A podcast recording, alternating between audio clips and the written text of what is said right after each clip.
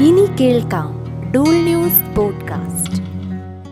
Professional ആയിട്ടുള്ള decision മാത്രമാണ്. അതിന് വേറെ ഒരു കാരണവുമില്ല. ഓരോ മാനേജ്മെന്റിനെ സംബന്ധിച്ച് അവരുടേതായിട്ടുള്ള കാഴ്ചപ്പാടുകൾ ഉണ്ടാവും അത് എത്രമാത്രം വാർത്തയുമായി ഇടകലരുന്നു എന്നുള്ളതാണ് പ്രശ്നം. നിങ്ങളുടെ അഭിപ്രായം ഇതുപോലെ ആവണം. അല്ലെങ്കിൽ നിങ്ങളുടെ ചോദ്യങ്ങൾ ഇതുപോലെ ആവണം എന്ന് എന്നോട് ആരും പറഞ്ഞിട്ടില്ല. മോശം മാധ്യമങ്ങൾ ഉള്ള അവസ്ഥയെക്കാളും പരിതാപകരമാണ് ഭയാനകമാണ് മാധ്യമങ്ങൾ ഇല്ലാത്ത അവസ്ഥ. സി പി എമ്മിനോടൊപ്പം കോൺഗ്രസിനോടൊപ്പം ബി ജെ പിക്ക് ഒരു സീറ്റ്.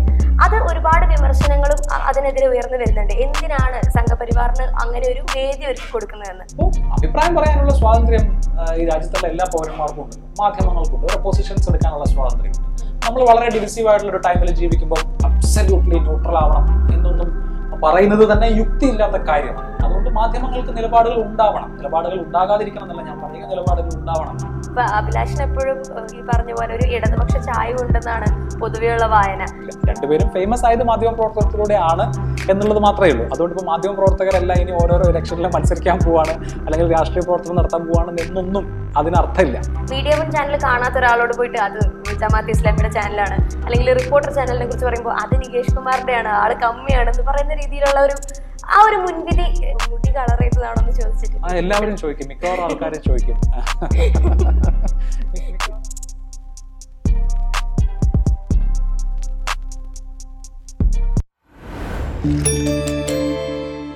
നമസ്കാരം. ഡൂൾ ടോക്കിന്റെ ഇന്നത്തെ എപ്പിസോഡിൽ നമ്മോടൊപ്പം ഉള്ളത് മാധ്യമ പ്രവർത്തകൻ അഭിലാഷ് മോഹനാണ്. നമസ്കാരം അഭിലാഷ് ചേട്ടാ ഇപ്പോൾ മീഡിയ വണ്ണിൽ നിന്ന് മാതൃഭൂമിയിലേക്ക് മാറുകയാണ്. അപ്പോൾ മൊത്തത്തിൽ സെറ്റിൽഡ് ആയോ? ലൈക്ക് കോഴിക്കോട് നിന്ന് മാറിയോ മൊത്തത്തിൽ ഞാൻ മാറിക്കൊണ്ടിരിക്കുകയാണ് മാതൃഭൂമിയിൽ ഫെബ്രുവരി ഒന്നാം തീയതിയാണ് ജോയിൻ ചെയ്യാം ഓക്കെ അപ്പം മൊത്തത്തിൽ ഇപ്പോൾ പറഞ്ഞിട്ടുണ്ടെങ്കിൽ ഈ ഒരു സ്ഥാപനത്തിൽ നിന്ന് മറ്റൊരു സ്ഥാപനത്തിലേക്ക് പോകുമ്പോൾ ഈ മാധ്യമപ്രവർത്തകർ കൂറുമാറി പോവാണ് എന്ന് പറഞ്ഞ് എല്ലാവർക്കും എഴുതി വിടാനായിട്ട് ഭയങ്കര താല്പര്യമാണ്. എന്തുകൊണ്ടാണ് ഇപ്പോൾ പെട്ടെന്ന് ഒരു ഒരു മാറ്റത്തിലേക്ക് പോകാനുള്ള കാരണം ഒരു പ്രൊഫഷണൽ ഡിസിഷനാണ് യഥാർത്ഥത്തിൽ ഇത് നമ്മളിപ്പോൾ ഒരു രാഷ്ട്രീയ പാർട്ടിയിൽ നിന്ന് മറ്റൊരു രാഷ്ട്രീയ പാർട്ടിയിലേക്ക് ചേരുന്നത് പോലെയുള്ള ഒരു സംഗതി അല്ല ഇത് ഇത് മീഡിയ പ്രൊഫഷണൽ ആയിട്ടുള്ള ആളുകളെ സംബന്ധിച്ചിട്ട് അവർക്ക് അവരുടെ കരിയറിന്റെ ഓരോ ഘട്ടത്തിൽ വ്യത്യസ്തങ്ങളായ സ്ഥാപനങ്ങളിൽ ജോലി എടുക്കേണ്ടതായിട്ട് വരും. അതിനങ്ങനെ വേറെ പിണങ്ങിപ്പോവല്ല പല ആളുകളും അങ്ങനെ വിചാരിക്കുന്നത് അപ്പോൾ ഞാൻ പോകുന്നു എന്ന് തീരുമാനിച്ചപ്പോൾ അയ്യോ എന്താ ഇഷ്യൂ? നമുക്കത് എന്താണെന്ന് വെച്ചാൽ പരിഹരിച്ചുകൂടായിരുന്നു? എന്നൊക്കെ ചോദിച്ചിട്ടുണ്ട് പല ആളുകളും ഇഷ്യൂ ഒന്നും ഉണ്ടായിട്ടല്ല. അതുകൊണ്ടല്ല. നമുക്ക് കരിയറിൽ ഓരോരോ വ്യത്യസ്തങ്ങളായ സ്ഥാപനങ്ങളിൽ വർക്ക് ചെയ്യുക എന്നുള്ളത് വ്യത്യസ്തമായ എക്സ്പീരിയൻസ് ആണല്ലോ. അപ്പോൾ അത് അങ്ങനെയുള്ള ഒരു പ്രൊഫഷണൽ ആയിട്ടുള്ള ഡിസിഷൻ മാത്രമാണ്. അതിന് വേറെ ഒരു കാരണവുമില്ല. എന്ന് പറഞ്ഞാൽ രാഷ്ട്രീയമോ അതല്ലെങ്കിൽ വ്യക്തിപരമോ ആയ ഏതെങ്കിലും കാരണങ്ങളുടെ പുറത്തല്ല. മറിച്ച് ഒരു ഒരു നമ്മൾ നമ്മുടെ പ്രൊഫഷണൽ ഒരു വേറൊരു സ്ഥാപനം ചൂസ് ചെയ്യുന്നു എന്നുള്ളത് മാത്രമാണ്. അതിൽ വേറെ എങ്ങനെ റീസൺ ആയിട്ടൊന്നുമില്ല. ഇന്ത്യ മൊത്തത്തിൽ മാധ്യമ പ്രവർത്തകർ നല്ല രീതിയിൽ അറ്റാക്ക് ചെയ്യപ്പെടുന്നുണ്ട്. പല കാരണങ്ങൾ കൊണ്ടും അറ്റാക്ക് ചെയ്യപ്പെടുന്നുണ്ട്. അതിപ്പോൾ സൈബർ ആക്രമണമായാലും അല്ലെങ്കിൽ മറ്റ് പല രീതികളിലും വിമർശിക്കപ്പെടുന്നുണ്ട്. കീറി മുറിച്ച് വിമർശനങ്ങൾ മാധ്യമ പ്രവർത്തകർക്ക് കിട്ടുന്നുണ്ട്. ഇപ്പോൾ കൊറോണ തുടങ്ങിയ ലോക്ക്ഡൗൺ ഒക്കെ ഉണ്ടായിരുന്ന സമയത്താണ് സത്യം പറഞ്ഞാൽ എനിക്ക് തോന്നുന്നത് ഇത് കൂടി വന്നത്. ആ സമയങ്ങളിൽ എന്ന് പറയുമ്പോൾ ഈ പോലീസുകാർ ആരോഗ്യ പ്രവർത്തകർ ഇവരെല്ലാം ലോക്ക്ഡൗൺ സമയത്തും ജോലി ചെയ്തു എന്ന് പറഞ്ഞ ഒരുപാട് അപ്രിസിയേഷൻസും പുകഴ്ത്തലുകളൊക്കെ കിട്ടി. പക്ഷെ മാധ്യമപ്രവർത്തകർക്ക് അതൊന്നും കിട്ടിയിട്ടില്ല. ഈ പറഞ്ഞ പോലെയുള്ള വിമർശനങ്ങളാണ് ഇന്നും മാധ്യമപ്രവർത്തകർക്ക് കിട്ടിയിരിക്കുന്നത്. ആ ഒരു ഇഷ്ടക്കേട് സമൂഹത്തിനുണ്ടെന്ന് തോന്നിയിട്ടില്ലേ? അതായത് മാധ്യമപ്രവർത്തകരോടുള്ള ഒരു വിശ്വാസം കുറഞ്ഞു വരികയാണോ ജനങ്ങളുടെ ഇടയിൽ? ഒന്ന് ഇപ്പം മാധ്യമങ്ങളും മാധ്യമ പ്രവർത്തകരും വിമർശിക്കപ്പെടണം. അതിലെനിക്ക് യാതൊരു സംശയവുമില്ല. മാധ്യമ പ്രവർത്തകരുടെ അവരുടെ ടെക്സ്റ്റുകൾ അവരുടെ വാക്കുകൾ അവരുടെ ഷോസ് ഇതൊക്കെ ജനങ്ങൾ വിമർശന ബുദ്ധിയാ തന്നെ കാണണം എന്ന് വിചാരിക്കുന്ന ഒരാളാണ് ഞാൻ. അതുകൊണ്ട് മാധ്യമ പ്രവർത്തകർ വിമർശനം നേരിടുക എന്നുള്ളതൊരു ഒരു ഒരു പ്രധാനപ്പെട്ട കാര്യമല്ല. അവർ ഓഡിറ്റ് ചെയ്യപ്പെടണം. അവരുടെ വാക്കുകൾ അവർ പബ്ലിക് ഡൊമൈനിൽ പറയുന്ന കാര്യങ്ങൾ അവരെഴുതുന്ന അവർ പറയുന്ന ഓരോരോ കാര്യങ്ങളും. അതല്ലാതെ മാധ്യമ പ്രവർത്തകൻ ഒരു കാര്യം പറഞ്ഞു എന്നുള്ളത് കൊണ്ട് എല്ലാവരും അത് അങ്ങനെ തന്നെ വിശ്വസിച്ചു കൊള്ളണം എന്നൊന്നുമില്ല അപ്പോൾ എന്താ പറയുക തൊണ്ട തൊടാതെ വിഴങ്ങേണ്ട കാര്യമൊന്നുമില്ല. പക്ഷേ ഈ മീഡിയ ബാഷിംഗ് വേറൊരു കാര്യമാണ്. മാധ്യമ പ്രവർത്തകരെയും മാധ്യമങ്ങളെയും ഡിസ്ക്രെഡിറ്റ് ചെയ്യാൻ വേണ്ടി അടച്ചാക്ഷേപിക്കുക എന്ന് പറയുന്നത് വേറൊരു കാര്യമാണ്. അത് ഏകാധിപതികൾ ആഗ്രഹിക്കുന്ന ഒരു കാര്യമാണ്. കാരണം മാധ്യമങ്ങൾ ഇല്ലാത്ത അവസ്ഥ എന്ന് പറയുന്നത്. മോശം മാധ്യമങ്ങൾ ഉള്ള അവസ്ഥയെക്കാളും പരിതാപകരമാണ് ഭയാനകമാണ് മാധ്യമങ്ങളില്ലാത്ത അവസ്ഥ. മാധ്യമങ്ങൾ ഉണ്ടാവുക മാധ്യമ പ്രവർത്തനം നടക്കുക എന്ന് പറയുന്നത് ജനാധിപത്യത്തിന്റെ സർവൈവലിന് തന്നെ വളരെ വളരെ പ്രധാനപ്പെട്ട കാര്യമാണ്. അപ്പോൾ മാധ്യമ പ്രവർത്തകരെ ആകെ അല്ലെങ്കിൽ മാധ്യമ പ്രവർത്തനത്തെ തന്നെ ഡിസ്ക്രെഡിറ്റ് ചെയ്യുക എന്നുള്ളത് വേറൊരു അജണ്ടയാണ് അത് ഈ അതോറിറ്റേറിയൻ ഭരണാധികാരികൾക്ക് വഴിയൊരുക്കലാണ്. വിവിധ ജനാധിപത്യ രാജ്യങ്ങളിൽ ഇപ്പോൾ സംഭവിച്ചുകൊണ്ടിരിക്കുന്നത് അതാണ്. ഇത്തവണ രണ്ട് മാധ്യമ പ്രവർത്തകർക്കാണ് സമാധാനത്തിനുള്ള നൊബൈൽ പ്രൈസ് കിട്ടിയത് പോലും. അത് ഈ ഒരു കോണ്ടാക്സിൽ കൂടിയാണ്. അപ്പോൾ നമ്മൾ രണ്ടിനെ മാധ്യമങ്ങളെ വിമർശിക്കുന്നതിനെയും മാധ്യമങ്ങളെ ആക്രമിക്കുന്നതിനെയും രണ്ടായി കാണണം. മാധ്യമങ്ങളെ ആക്രമിച്ച് അവരുടെ വിശ്വാസ്യത ഇല്ലാതാക്കുക എന്ന് പറയുന്നത് ഒട്ടും ജനാധിപത്യപരമല്ലാത്ത ഒരു ഐഡിയോ ഒരു ഐഡിയോളജിയാണ് അത് അതൊരു ഒരു തരത്തിൽ ഉള്ള എന്താ പറയുക ജനാധിപത്യ വിരുദ്ധത തന്നെയാണ്. അത് നമ്മൾ ജാഗ്രതയോടുകൂടി കാണേണ്ട ഒരു കാര്യമാണ്. ഇപ്പോൾ മാധ്യമ സ്ഥാപനങ്ങൾക്കാണ് കൂടുതലും വിമർശനങ്ങൾ കിട്ടാറ്. കാരണം എല്ലാ മാധ്യമ സ്ഥാപനങ്ങൾക്കും ഓരോരോ രാഷ്ട്രീയം ഉണ്ടാകും.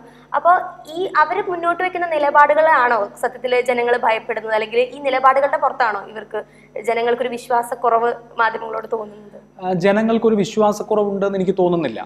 ഒരു മാധ്യമ പ്രവർത്തകനെ സംബന്ധിച്ച് അയാളുടെ ഏറ്റവും വലിയ മൂലധനം എന്ന് പറയുന്നത് അയാളുടെ വിശ്വാസ്യതയാണ് ക്രെഡിബിലിറ്റിയാണ് ഒരു മാധ്യമ സ്ഥാപനത്തെ സംബന്ധിച്ചും അതാണ്. ഒരു മാധ്യമ സ്ഥാപനത്തിന് നിശ്ചയമായി ഉണ്ടായിരിക്കേണ്ട ഏറ്റവും പ്രധാനപ്പെട്ട മൂലധനം എന്ന് പറയുന്നത് അതിന്റെ വിശ്വാസ്യതയാണ്. അപ്പോൾ വിശ്വാസ്യതയിൽ ഒരു കോംപ്രമൈസ് പറ്റില്ല. വിശ്വാസ്യത ഇല്ലാതാക്കാനുള്ള ശ്രമങ്ങൾ ഉണ്ടാവും. വിശ്വാസ്യത പോവാതെ കാത്ത് രക്ഷിക്കുക എന്നുള്ളത് മാധ്യമങ്ങളുടെയും മാധ്യമ പ്രവർത്തകരുടെ ഒക്കെ ചുമതലയാണ്. അവരുടെ ഉത്തരവാദിത്തമാണ് പോയി കഴിഞ്ഞാൽ പിന്നെ തിരിച്ചു കിട്ടുകയില്ല അപ്പോൾ അത് വളരെ ജാഗ്രതയോടുകൂടി കാണേണ്ട കാര്യമാണ്. സമൂഹം ആകെ ഇപ്പം ആ, തരത്തിൽ മാധ്യമങ്ങളോടും മാധ്യമ പ്രവർത്തകരോടും വിശ്വാസമില്ലാതായി എന്ന് ഞാൻ വിചാരിക്കുന്നില്ല. പിന്നെ ഈ മാനേജ്മെന്റിനെ കുറിച്ച് പറഞ്ഞല്ലോ. അപ്പോൾ ഓരോ മാനേജ്മെന്റിനെ സംബന്ധിച്ച് അവരുടേതായിട്ടുള്ള കാഴ്ചപ്പാടുകൾ ഉണ്ടാവും അത് എത്രമാത്രം വാർത്തയുമായി ഇടകലരുന്നു എന്നുള്ളതാണ് പ്രശ്നം. ഒരു ഒരു മാനേജ്മെന്റിന്റെ താല്പര്യമാണ് അതിലെ വാർത്തയെ ആ വാർത്തയുടെ കണ്ടന്റിനെ നയിക്കുന്നത് എങ്കിൽ അത് നിശ്ചയമായും വിമർശന വിധേയമാണ്. അതിനപ്പുറത്ത് മാനേജ്മെന്റ് ഇപ്പോൾ ഈ മാധ്യമ പ്രവർത്തനം എന്ന് പറയുന്നത് ഇത് ഇത് ഫെസിലിറ്റേറ്റ് ചെയ്യണമെങ്കിൽ സാമാന്യം നല്ല സാമ്പത്തിക പിന്തുണ ആവശ്യമുണ്ടല്ലോ. അപ്പോൾ അതിനൊരു ഒരു മാനേജ്മെന്റ് ഉണ്ടാവണം. അത് ചിലപ്പോൾ കോർപ്പറേറ്റ് ഹൗസുകളാകാം ചിലപ്പോൾ ഏതെങ്കിലും പ്രസ്ഥാനങ്ങളാവാം. അവർക്ക് അവരുടേതായിട്ടുള്ള താല്പര്യങ്ങൾ ഉണ്ടാവാം അവരെത്രമാത്രം സ്വതന്ത്ര മാധ്യമ പ്രവർത്തനം അനുവദിക്കുന്നു എന്നുള്ളതാണ് ഒരു പ്രധാനപ്പെട്ട കാര്യമായിട്ട് എനിക്ക് തോന്നുന്നത്. പക്ഷെ എങ്കിലും ഒരു ഒരു മുൻവിധി ഇല്ലേ? മിക്ക മാധ്യമ സ്ഥാപനങ്ങളോടും ഒരു മുൻവിധി ജനങ്ങൾക്കുള്ളതായി തോന്നിയിട്ടില്ലേ? അതായത് ഇപ്പൊ ഉദാഹരണത്തിന് media one. Media one channel കാണാത്ത ഒരാളോട് പോയിട്ട് അത് ജമാഅത്ത് ഇസ്ലാമിയുടെ ചാനലാണ്. അല്ലെങ്കിൽ റിപ്പോർട്ടർ ചാനലിനെ കുറിച്ച് പറയുമ്പോൾ അത് നികേഷ് കുമാറിന്റെയാണ് ആൾ കമ്മിയാണ് എന്ന് പറയുന്ന രീതിയിലുള്ള ഒരു ആ ഒരു മുൻവിധി ജനങ്ങൾക്ക് ഉണ്ടെന്ന് തോന്നുന്നു. തീർച്ചയായിട്ടും ഇതിപ്പോ ഇവിടെ മാത്രമല്ല ഇപ്പൊ ആഗോള തലത്തിൽ തന്നെ ജേർണലിസം നേരിടുന്ന ഏറ്റവും പ്രധാനപ്പെട്ട ഒരു വെല്ലുവിളി എന്താണ് എന്ന് ചോദിച്ചാൽ ഒരു ഹേർഡിൽ എന്താണ് എന്ന് ചോദിച്ചാൽ അത് ഈ ആളുകളുടെ മുൻവിധിയാണ്. അത് ഇവിടെ മാത്രമുള്ള ഒരു കാര്യമേ അല്ല. നമുക്ക് ഈ ഈ മുൻവിധികളെ മറികടക്കുക എന്നൊരു ടാസ്ക് കൂടി മാധ്യമ പ്രവർത്തകരെ സംബന്ധിച്ച് ചെയ്യാനുണ്ട്. അത് സ്ഥാപനങ്ങളോടുള്ള മുൻവിധി മാത്രമല്ല വ്യക്തികളോടുള്ള മുൻവിധി കൂടിയുണ്ട്. അപ്പൊ ഈ ചില സിനിമകളിലൊക്കെ പറയുന്ന പോലെ നമ്മൾ എത്ര പച്ചയ്ക്ക് സത്യം പറഞ്ഞാലും ഈ മൗദൂദി എന്നുള്ള വിളി ബാക്കിയാണ്. അപ്പോൾ ഇങ്ങനെയുള്ള വിമർശനങ്ങൾ ഇത്തരത്തിലൊരു മീൻ ആയിട്ടുള്ള ചില കമന്റ്സ് ഒക്കെ ഏതെങ്കിലും തരത്തിൽ അഭിലാഷ് മോഹൻ എന്ന മാധ്യമ പ്രവർത്തകന്റെ ആത്മവിശ്വാസത്തെ തകർത്തതായിട്ട് തോന്നിയിട്ടുണ്ട്? ഇല്ല ഞാൻ അങ്ങനെ ഇപ്പോ വിമർശിക്കാൻ വേണ്ടി വിമർശിക്കുന്ന ഒരു സമ്പ്രദായത്തിൽ അങ്ങനെ വലിയ തോതിൽ അങ്ങ് വീഴാറില്ല. കാരണം ഇപ്പം ഞാനിപ്പോൾ ഒരു പ്രോഗ്രാം ചെയ്യുകയാണെങ്കിൽ ഒരു ചർച്ച ചെയ്യുകയാണെങ്കിൽ അത് കഴിഞ്ഞാൽ അത് കഴിഞ്ഞു എന്നുള്ളതാണ്. അത് ആളുകൾ അതിനെ എങ്ങനെയൊക്കെ വിമർശിക്കുന്നു അതിൽ അങ്ങനെയൊന്നുമുള്ള സാധാരണ നിലയിൽ അങ്ങനെ ഒരു പ്രശ്നം എനിക്ക് ഉണ്ടാവാറില്ല പിന്നെ നമ്മൾ ചെയ്ത എന്തെങ്കിലും കാര്യം കുറച്ച് ബോറായി പോയി എന്ന് തോന്നിയാൽ അപ്പോൾ ഉള്ള ഒരു തിരുത്തലോ അതല്ലെങ്കിൽ അതേക്കുറിച്ചുള്ള ആലോചനയ്ക്കോ അപ്പുറത്ത് ആളുകൾ ഇപ്പോൾ നമ്മളെ വളരെ മോശം പറഞ്ഞു എന്നുള്ളത് കൊണ്ടൊന്നും പ്രത്യേകിച്ച് ആത്മവിശ്വാസക്കുറവൊന്നും ഉണ്ടാവില്ല. പിന്നെ ചില ആളുകൾക്ക് നമ്മളെ പ്രത്യേക നിലയിൽ അറ്റാക്ക് ചെയ്യണമെന്ന് താല്പര്യം ഉണ്ടാവും അതല്ലെങ്കിൽ അങ്ങനെ പറയണം എന്ന് വിചാരിക്കുന്നവരുണ്ടാവും. അങ്ങനെ പറയുന്നവർ പറഞ്ഞോട്ടെ എന്നുള്ളതേ ഉള്ളൂ. അതല്ലാതെ അവരോട് വിരോധമില്ല. അല്ലെങ്കിൽ അതുകൊണ്ട് പ്രത്യേകിച്ച് ഒരു ആത്മവിശ്വാസക്കുറവോ അങ്ങനത്തെ പ്രശ്നങ്ങളോ അല്ലെങ്കിൽ അങ്ങനെ അയ്യോ എന്നെ വിമർശിച്ചല്ലോ ആളുകൾ എന്നൊരു പ്രയാസമോ ഒന്നുമില്ല. ഇപ്പോൾ ഈ അറ്റാക്കിന്റെ കാര്യം പറയുമ്പോൾ സൈബർ അറ്റാക്ക് മാത്രമല്ല അല്ലാത്ത രീതിയിൽ മാധ്യമപ്രവർത്തകർ ആക്രമിക്കപ്പെടുന്നുണ്ട്. അപ്പോൾ ജനങ്ങളിൽ നിന്ന് മാത്രമല്ല ഭരണകൂടത്തിന്റെ ഭാഗത്തു നിന്നും ഈ ഒരു അറ്റാക്ക് അല്ലെങ്കിൽ എന്തെങ്കിലും ഒരു കാര്യം തുറന്നു പറയുമ്പോൾ അതൊരു വലിയ പ്രശ്നമായിട്ട് നമ്മുടെ ജീവന് ആപത്തായി വരുന്ന ഒരു സാഹചര്യം വരുന്നുണ്ട്. ഇപ്പം എന്താ പറയാ ഫ്രീ പ്രസ് അല്ലെങ്കിൽ ഫ്രീഡം ഓഫ് പ്രസ് എന്ന് പറഞ്ഞ കാര്യത്തിൽ ഇന്ത്യയുടെ സ്ഥാനം വളരെ പിറകിലാണ് ഗ്ലോബൽ ഇൻഡെക്സിലൊക്കെ അപ്പോൾ ഭയക്കേണ്ടതുണ്ടോ? ഇപ്പോൾ ഒരുപാട് വർഷത്തെ മാധ്യമ പ്രവർത്തനം ഉണ്ട്. അപ്പോൾ ഇതിൽ ഒരു മാധ്യമ പ്രവർത്തകൻ എന്ന നിലയിൽ എപ്പോഴെങ്കിലും ഭയക്കേണ്ട അവസ്ഥ വന്നിട്ടുണ്ടോ? ഒരു കാര്യം പറഞ്ഞതിന്റെ പേരിൽ അല്ലെങ്കിൽ ഒരു ന്യൂസ് റിപ്പോർട്ട് ചെയ്തതിന്റെ പേരിൽ വ്യക്തിപരമായി അങ്ങനെ ഭയക്കേണ്ട അല്ലെങ്കിൽ നമ്മൾ പേടിച്ച് പേടിച്ച് ആരെങ്കിലും അറ്റാക്ക് ചെയ്യുമെന്നോ അല്ലെങ്കിൽ എന്തെങ്കിലും കേസിൽ പെടുമോ എന്നൊക്കെ പേടിച്ചൊന്നും പോകേണ്ട കാര്യങ്ങളൊന്നും വ്യക്തിപരമായി ഒന്നും അങ്ങനെ വന്നിട്ടില്ല. പിന്നെ ചില ആളുകളൊക്കെ ഇങ്ങനെ ഉപദേശിക്കും. ലൈക്ക് ചില ഇപ്പോൾ ഒരു വലിയ പൊളിറ്റിക്കൽ റാലി ഒക്കെ നടക്കുന്ന അല്ലെങ്കിൽ ഇന്ന ഇന്ന സ്ഥലത്ത് പോകണ്ടെന്നോ ഒക്കെ അതൊക്കെ കാഷ്വൽ ആയിട്ട് നമ്മുടെ സുഹൃത്തുക്കളൊക്കെ പറയുന്നു എന്നുള്ളതിനപ്പുറത്ത് അതല്ലാതെ എനിക്ക് അങ്ങനെ ഒരു ത്രട്ട് ഉണ്ടാവുക അല്ലെങ്കിൽ ഒരു പ്രശ്നം വരിക ആക്രമിക്കപ്പെട്ടേക്കുമോ എന്നൊരു തോന്നൽ ഉണ്ടാവുക. അങ്ങനെയൊന്നും ഇതുവരെ എന്നെ സംബന്ധിച്ച് അങ്ങനെ ഒരു പ്രശ്നമോ അങ്ങനെയുള്ള ഒരു തോട്ടോ അങ്ങനെയൊന്നും ഉണ്ടായിട്ടില്ല. ഭീഷണികളൊന്നും അങ്ങനെ വന്നിട്ടില്ല. ഇല്ല ഭീഷണി എന്ന് പറയാൻ മാത്രമൊന്നുമില്ല ഇപ്പം ഈ ഭയം എന്ന് പറയുന്ന കാര്യം പലരിലും ഉണ്ട് ഇപ്പം സത്യം പറഞ്ഞപ്പം ഒരുപക്ഷെ അഭിലാഷ് മോഹൻ ഒരു ബ്രാൻഡ് ആയതുകൊണ്ട് അല്ലെങ്കിൽ എല്ലാവരും നോക്കി കാണുന്ന ഒരാളായതുകൊണ്ടായിരിക്കണം അങ്ങനെ ഒരു ഭയമില്ലാത്തത്. പക്ഷെ മിക്ക ഇപ്പം മാധ്യമരംഗത്തേക്ക് വരുന്ന പലരിലും ഈ ഒരു ഭയം നിൽക്കുന്നുണ്ട്. അപ്പൊ ആ ഒരു സാഹചര്യത്തിൽ ഇന്ത്യ ഈ ഫ്രീഡം ഫ്രീഡം ഓഫ് പ്രസ് എന്ന് അല്ലെങ്കിൽ ഫ്രീഡം ഓഫ് സ്പീച്ച് എന്ന് പറയുന്ന കാര്യത്തിൽ ഒരു സ്വതന്ത്ര മാധ്യമ പ്രവർത്തനം നടത്താനായിട്ട് ഇന്ത്യയ്ക്ക് ഇനി സാധിക്കുമോ? അല്ലെങ്കിൽ അതൊരു ഒട്ടോപ്യൻ കോൺസെപ്റ്റായി മാറിയിട്ടുണ്ടോ? ആരെയും ഭയക്കാതെ ഇത് മുന്നോട്ട് കൊണ്ടുപോകാനായിട്ട് സാധിക്കുന്നു? അങ്ങനെ ചെയ്യുന്ന ആളുകളുണ്ട്. ഇപ്പൊ ഞാൻ എനിക്ക് ഭയമില്ല എന്ന് പറഞ്ഞല്ലോ. അല്ലെങ്കിൽ ഭയം തോന്നിയിട്ടില്ല എന്ന് പറയുന്നത് ഞാനിപ്പോ കേരളത്തിൽ ഒരു ടെലിവിഷൻ ആങ്കർ എന്നുള്ള നിലയിൽ മാത്രം പ്രവർത്തിക്കുന്നത് കൊണ്ടാണ്. അതിനപ്പുറത്ത് ഞാനൊന്നും ചെയ്തിട്ടില്ല. കേരളത്തിൽ ഒരു ടെലിവിഷൻ ആങ്കർ മാത്രമാണ് പക്ഷേ നാഷണൽ കോണ്ടെക്സ്റ്റിലെ ജേർണലിസ്റ്റുകൾ അങ്ങനെയല്ല. അവർ ഇവിടെ അനുഷ പറഞ്ഞതുപോലെ തന്നെ അവർ ദൈനംദിനം ഭീഷണിയിൽ ജീവിക്കുന്ന ആളുകളുണ്ട്. പലതരത്തിലുള്ള ഇന്റിമിഡേഷൻ സർക്കാരിന്റെ ഭാഗത്തു നിന്ന്. ഇന്ത്യയിലെ തന്നെ പ്രധാനപ്പെട്ട ഓൺലൈൻ മാധ്യമങ്ങളിൽ ഈ എൻഫോഴ്സ്മെന്റ് ഡയറക്ടറേറ്റോ സർക്കാർ ഏജൻസികളോ കയറാത്ത എത്ര മാധ്യമങ്ങളുണ്ട് എന്ന് അന്വേഷിച്ചാൽ മതി. അങ്ങനെയുള്ള ഇന്റിമിഡേഷൻസ് നമ്മുടെ രാജ്യത്ത് നേരിടേണ്ടി വരുന്നുണ്ട്. അതുകൊണ്ടാണ് പ്രസ് ഫ്രീഡം ഇൻഡെക്സിൽ ഇന്ത്യ നൂറ്റി നാൽപ്പത്തിരണ്ടാം റാങ്കിലേക്ക് പോകുന്നത്. മാധ്യമ പ്രവർത്തകർ വ്യക്തിപരമായി തന്നെ ആക്രമിക്കപ്പെടുന്ന അവസ്ഥ കാരവന്റെയൊക്കെ ജേർണലിസ്റ്റുകൾ പബ്ലിക്കായി തന്നെ ആക്രമിക്കപ്പെടുന്ന അവസ്ഥ ജേർണലിസ്റ്റുകൾക്ക് മേൽ യു എ പി എ പോലെയുള്ള കരിനിയമങ്ങൾ ചുമത്തപ്പെടുന്ന അവസ്ഥ സിദ്ദിഖ് കാപ്പന്റെ മേൽ യു എ പി എ ചുമത്തി രാജ്ദീപ് സർദേശായി അടക്കമുള്ള മാധ്യമപ്രവർത്തകർക്ക് മാധ്യമ പ്രവർത്തകർക്ക് മേൽ രാജ്യദ്രോഹം പോലെയുള്ള കുറ്റങ്ങൾ ചുമത്തുന്നു. സ്ഥാപനങ്ങൾ ഈ പറയുന്ന വിവിധ ഏജൻസികളുടെ വലയിലാവുന്നു. പിന്നെ ഇപ്പോൾ പെഗാസസ് സോഫ്റ്റ്വെയർ ഉപയോഗിച്ചത് മുഖ്യമായും മാധ്യമ പ്രവർത്തകരിലാണ് സിദ്ധാർത്ഥ് ഭരതരാജനെ പോലെ എം കെ വേണുവിനെ പോലെയുള്ള രോഹിണി സിംഗിനെ പോലെയുള്ള മാധ്യമ പ്രവർത്തകർ. അപ്പോൾ നാഷണൽ കോണ്ടെക്സ്റ്റ് ഇതിൽ നിന്ന് തികച്ചും വ്യത്യസ്തമാണ്. ഞാൻ ഇന്ന് പറയാ ഈ കേരളത്തിന്റെ സൗകര്യത്തിൽ ഇരുന്ന് ടെലിവിഷൻ ആങ്കറിങ് മാത്രം ചെയ്യുന്നത് കൊണ്ടാണ് ഞാൻ എനിക്ക് വ്യക്തിപരമായി അങ്ങനെ ഒരു പേടിപ്പിക്കുന്ന അന്തരീക്ഷമില്ല എന്ന് പറയുന്നത്. പക്ഷേ മാധ്യമ പ്രവർത്തനം ഒരു ലാർജ് കോണ്ടെക്സ്റ്റിൽ നടത്തുന്ന നമ്മുടെ രാജ്യത്തെ പ്രധാനപ്പെട്ട മാധ്യമ പ്രവർത്തകരെ സംബന്ധിച്ച് ഇതായിരിക്കില്ല അവസ്ഥ. നമ്മുടെ രണ്ടും സിറ്റുവേഷൻസ് വ്യത്യാസമുണ്ട്. ഇപ്പൊ ഈ ഭയക്കുന്ന കാര്യങ്ങൾ ഒരുപാട് കാര്യങ്ങളെ ഭയക്കേണ്ട അവസ്ഥയുണ്ട്. ഇതിലൊരു മെയിൻ കാര്യമാണ് സംഘപരിവാർ സംഘപരിവാറിനെ ഭയക്കേണ്ട ഒരു അവസ്ഥയുണ്ട് കേരളത്തിലെ മാധ്യമപ്രവർത്തകർക്കും നാഷണലി എല്ലാവർക്കും ഭയക്കേണ്ട ഒരു അവസ്ഥയുണ്ട് ഇപ്പൊ അവർ പറഞ്ഞ് പരത്തുന്ന ആ ഒരു വർഗീയത അല്ലെങ്കിൽ ഇസ്ലാമോഫോബിയ സംഘപരിവാർ രാഷ്ട്രീയം ഇത് നമുക്ക് വേണ്ട. എന്ന് കഴിഞ്ഞ കേരള നിയമസഭയിൽ തെരഞ്ഞെടുപ്പിന്റെ സമയത്ത് ഒരു എം എൽ എ സീറ്റ് പോലും ബി ജെ പിക്ക് ലഭിച്ചിരുന്നില്ല. എങ്കിലും അപ്പൊ കെ ജനങ്ങൾ വേണ്ടെന്ന് വെച്ച ആ ഒരു പാർട്ടിയുടെ പ്രതിനിധികളെ മിക്ക പ്രൈം ടൈം ഡിബേറ്റ്സിലും എല്ലാ ചർച്ചകളിലും ഒരു കസേര അവർക്ക് അവരുടെ വ്യൂസ് പറയാൻ അവർക്ക് അവരുടെ രാഷ്ട്രീയം പറയാനായിട്ട് ഒരു കസേര എപ്പോഴും എല്ലാ മാധ്യമ സ്ഥാപനങ്ങളും എല്ലാ മുഖ്യധാര മാധ്യമ സ്ഥാപനങ്ങളും ഒഴിച്ചിടാറുണ്ട്. സി പി എമ്മിനോടൊപ്പം കോൺഗ്രസിനോടൊപ്പം ബി ജെ പിക്ക് ഒരു സീറ്റ്. അത് ഒരുപാട് വിമർശനങ്ങളും അതിനെതിരെ ഉയർന്നു വരുന്നുണ്ട്. എന്തിനാണ് സംഘപരിവാറിന് അങ്ങനെ ഒരു വേദി ഒരുക്കി കൊടുക്കുന്നതെന്ന്? അപ്പൊ അതിനെ അതിനെക്കുറിച്ച് എന്താണ് അതായത് ഇപ്പോ എല്ലാ മാധ്യമ ചർച്ചയിലും ബി ജെ പിയുടെ പ്രതിനിധികൾക്ക് ഒരു അവസരം ഉണ്ടാക്കേണ്ടതില്ല. പക്ഷെ അവർക്ക് സേ ഉള്ള വിഷയങ്ങളിൽ അത് വേണമല്ലോ. കാരണം ബി ജെ പി രാജ്യം ഭരിക്കുന്ന പാർട്ടിയാണ്. അപ്പോൾ ദേശീയ വിഷയങ്ങളിൽ. അതുപോലെ കേരളത്തിൽ അവർക്ക് സ്റ്റേക്കുള്ള അല്ലെങ്കിൽ അവർ ഇടപെടുന്ന ധാരാളം വിഷയങ്ങളുണ്ട്. അപ്പോൾ സ്വാഭാവികമായിട്ടും ബി ജെ പിയുടെ പ്രതിനിധികൾ അല്ലെങ്കിൽ അവരുടെ സംഘടനകളുടെ പ്രതിനിധികൾ ചർച്ചകളിൽ ഉണ്ടാവും. നമുക്കിപ്പോൾ വോട്ടിന്റെ പോപ്പുലർ വോട്ടിന്റെ മാത്രം അടിസ്ഥാനത്തിൽ നമുക്കൊരു സംവാദത്തിലെ പ്രതിനിധികളെ തീരുമാനിക്കാൻ കഴിയില്ല. വോട്ട് എത്ര എന്നതനുസരിച്ച് നമുക്കിപ്പം ചർച്ചയ്ക്ക് ആളുകളെ വിളിക്കാൻ കഴിയില്ല. പണ്ട് ഇപ്പോൾ റൂസോ പറയുന്നുണ്ട് നിങ്ങൾ പറയുന്ന കാര്യത്തോട് എനിക്ക് ഒരു ശതമാനം പോലും യോജിപ്പില്ല. പക്ഷേ നിങ്ങൾക്കത് പറയാനുള്ള അവകാശമുണ്ട് എന്നുള്ള കാര്യത്തിന് വേണ്ടി മരിക്കാൻ പോലും ഞാൻ തയ്യാറാണ് എന്ന് പറഞ്ഞതുപോലെ. ഇപ്പം അവരുടെ രാഷ്ട്രീയം എത്ര പോപ്പുലർ ആണ് എന്നുള്ളതല്ല പ്രശ്നം. നമ്മൾ അതിനോട് യോജിക്കുന്നോ വിയോജിക്കുന്നോ എന്നുള്ളതല്ല. പക്ഷെ ഒരു ഡിസ്കോഴ്സിൽ എല്ലാവർക്കും അവരവരുടേതായിട്ടുള്ള ഭാഗം പറയാനുള്ള അവസരം സ്വാഭാവികമായും വേണം. ആ അർത്ഥത്തിൽ അങ്ങനെ ഒരു കസേര അവിടെ കിടക്കുന്നത് കൊണ്ട് ഏതെങ്കിലും തരത്തിൽ കുഴപ്പമൊന്നും തോന്നുന്നില്ല. പക്ഷെ അവർക്ക് സേ ഇല്ലാത്ത വിഷയങ്ങളിൽ ഏതെങ്കിലും തരത്തിൽ അങ്ങനെ ഉണ്ടാവേണ്ടതുമില്ല. അവർ ആ ചർച്ച ബി ജെ പിയോ അല്ലെങ്കിൽ അവരുടെ പ്രസ്ഥാനങ്ങളോ റിലവന്റ് ആവുന്ന ടോപ്പിക്കുകളിലൊക്കെ അവർക്ക് പങ്കെടുക്കുന്നതിന് തടസ്സമില്ല. ഇപ്പോൾ ഈ പറഞ്ഞ പോലെ സംഘപരിവാർ രാഷ്ട്രീയത്തെ കുറിച്ച് പറയുമ്പോൾ ആന്റൈ സംഘ് രാഷ്ട്രീയം മുന്നോട്ട് വെക്കുന്ന മുഖ്യധാര മാധ്യമങ്ങൾ. ഇപ്പോൾ മീഡിയ വണ്ണിന്റെ തന്നെ കഴിഞ്ഞ നിയമസഭാ തെരഞ്ഞെടുപ്പിന്റെ സമയത്ത് ഒരു സ്റ്റോറി ഉണ്ടായിരുന്നു. അഭിലാഷ് ചെന്ന് ചെയ്ത ഒരു സ്റ്റോറിയാണ് അതിനകത്ത് ഒരു ബി ജെ പി കാൻഡിഡേറ്റുമായിട്ട് എനിക്ക് കടുത്ത സൗഹൃദമുണ്ട് എന്ന് അതിൽ പറയുന്നുണ്ട്. അപ്പോൾ അതിൽ അദ്ദേഹം പറയുന്നു എനിക്ക് അഭിലാഷ് മോഹനെ ഒരു ബി ജെ പിക്കാരനാക്കണം എന്നുള്ളതാണ് എന്റെ ആഗ്രഹം എന്നൊക്കെ പറയുന്നുണ്ട്. അപ്പോൾ ഈ ബി ജെ പിക്കാരുടെ അല്ലെങ്കിൽ സംഘപരിവാർ രാഷ്ട്രീയം മുന്നോട്ട് വെക്കുന്ന ആളുകളുടെ ചിരിച്ച മുഖം അവരുടെ ഒരു നന്മ സൈഡ് ഇതുപോലെ പുറത്തേക്ക് മുഖ്യധാര മാധ്യമങ്ങൾ കാണിക്കുമ്പോൾ ഇത് പ്രേക്ഷകരിൽ ഒരു ആശയക്കുഴപ്പം ഉണ്ടാക്കില്ലേ അല്ല ഇതിലങ്ങനെ സി ഇതിൽ നന്മയുടെയോ തിന്മയുടെയോ ഒന്നും പ്രശ്നമല്ല ഞാൻ അതിനകത്ത് കാണുന്നത്. ഇപ്പോൾ തെരഞ്ഞെടുപ്പ്. ഇപ്പൊ തെരഞ്ഞെടുപ്പിനെ സംബന്ധിച്ച് തെരഞ്ഞെടുപ്പിൽ സോഫ്റ്റ് സ്റ്റോറീസിനും പ്രാധാന്യമുണ്ട്. ഇപ്പോൾ ഏത് ഏത് ഏത് മാധ്യമത്തെ സംബന്ധിച്ചാലും നമ്മൾ പൊളിറ്റിക്കൽ ഇവന്റ് റിപ്പോർട്ട് ചെയ്യുന്നു. അതേസമയം തന്നെ ഞാൻ ഈ പറഞ്ഞ ഈ ഇത് ഇപ്പോൾ ബി ജെ പി നേതാവ് ഗോപാലകൃഷ്ണനുമായിട്ടുള്ള സംഭാഷണം.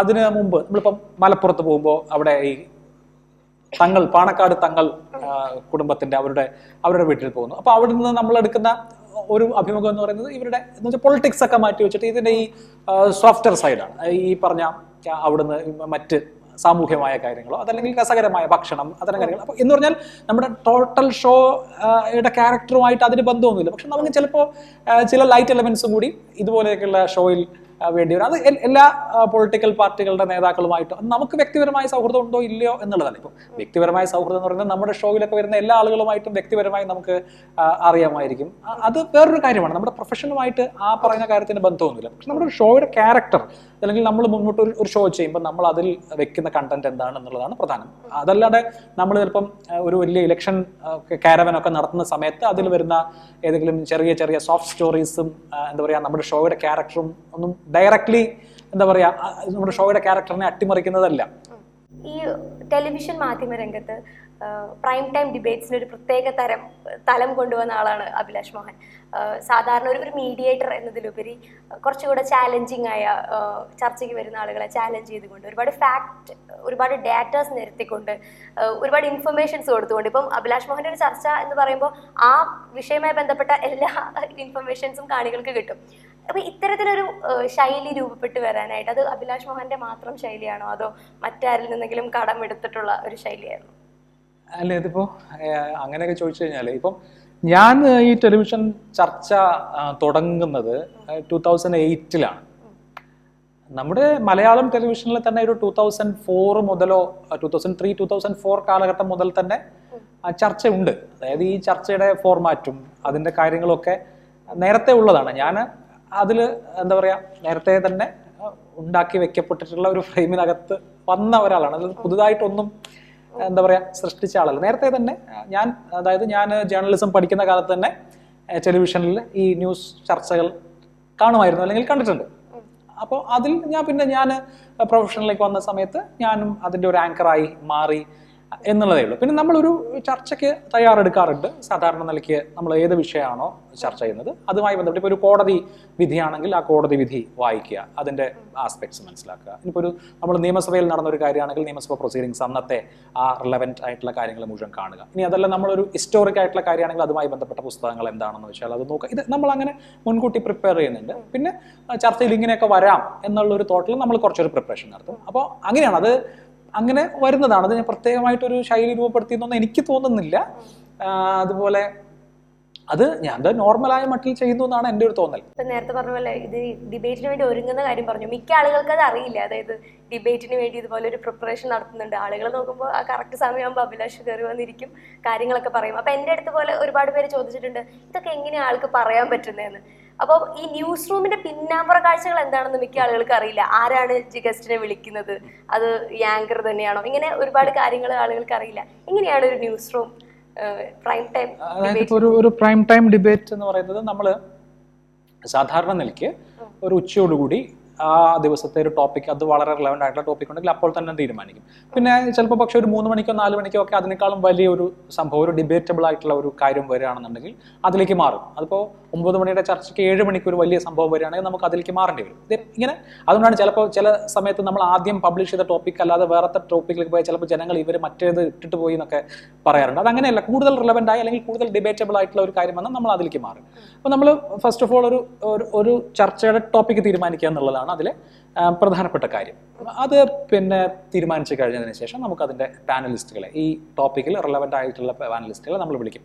എപ്പോഴും നമ്മൾ നമ്മളിപ്പോൾ ഒരു ചർച്ച ഇന്ന ഇന്ന ആളുകളെ വെച്ച് ചെയ്താൽ നന്നാവുമെന്ന് തോന്നും. പക്ഷെ നമ്മൾ വിളിക്കുന്ന ആൾ അപ്പോൾ അവൈലബിൾ ആയിക്കൊള്ളണമെന്നില്ല. അന്ന് അദ്ദേഹം റെഡി ആയിക്കൊള്ളണമെന്നില്ല. അങ്ങനെ നൂറായിരം കാര്യങ്ങളുണ്ട്. അപ്പം നമ്മൾ ചിലപ്പോൾ ഒരു മുപ്പത് പേരെ വിളിക്കുമ്പോഴായിരിക്കും നമുക്കൊരു നാല് പാനലിസ്റ്റുകളെ ആ ഷോയ്ക്ക് വേണ്ടി കിട്ടുക. അതിനിപ്പോൾ അതിനിപ്പോ ഓരോ ചാനലിലും ആങ്കേഴ്സ് ഞാൻ ആങ്കർമാർ നേരിട്ട് വിളിക്കും.